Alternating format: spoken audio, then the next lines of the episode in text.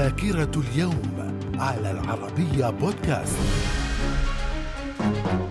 أهلا بكم ومن ذاكرة الثاني والعشرين من نوفمبر في العام 1914 سقوط مدينة البصرة العراقية بيد البريطانيين خلال الحرب العالمية الأولى وقد دخلوها بقصد حماية أنابيب النفط. في العام 1943 لبنان يحصل على استقلاله من فرنسا وبشار الخوري يتولى الرئاسة. في العام 1963 اغتيال اغتيال الرئيس الأمريكي جون كينيدي بحادث قنص وذلك أثناء زيارته لمدينة دلس من الذاكرة. من ذاكرة الثاني والعشرين من نوفمبر في العام 1967 صدور قرار مجلس الأمن الدولي الرقم 242 بعد حرب 1967 بين العرب وإسرائيل. وقد نص هذا القرار على انسحاب إسرائيل من الأراضي التي احتلتها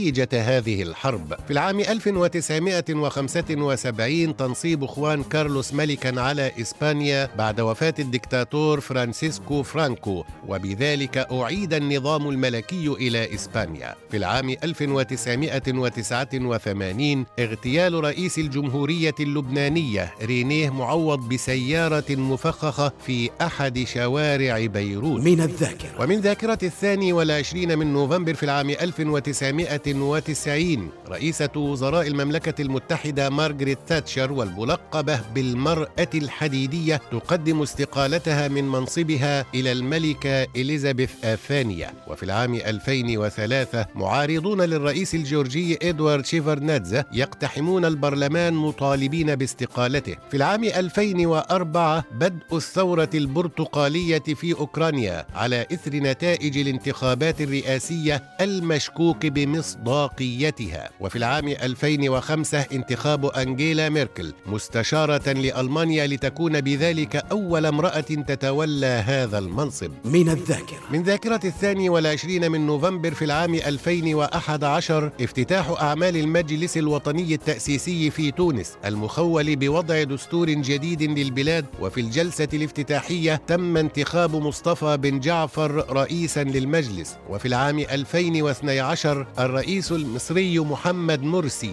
يصدر إعلانا دستوريا جديدا حصن فيه جميع قرارات الرئيس منذ توليه الرئاسة. من الذاكرة. من مواليد الثاني والعشرين من نوفمبر في العام 1808 توماس كوك رجل الأعمال البريطاني. وفي العام 1890 شارل دي جول رئيس فرنسا. وفي العام 1912 ولد الشيخ عبد العزيز بن باز رجل الدين السعودي. وفي العام 1984 ولد لاعب كرة القدم السعودي إبراهيم هزازي. من الذاكرة. ومن وفيات الثاني والعشرين من نوفمبر في العام 1617 السلطان أحمد الأول السلطان العثماني الرابع عشر. من الذاكرة. وفي الثاني والعشرين من نوفمبر من كل عام يحتفل بعيد الاستقلال في لبنان. من الذاكرة. إلى اللقاء.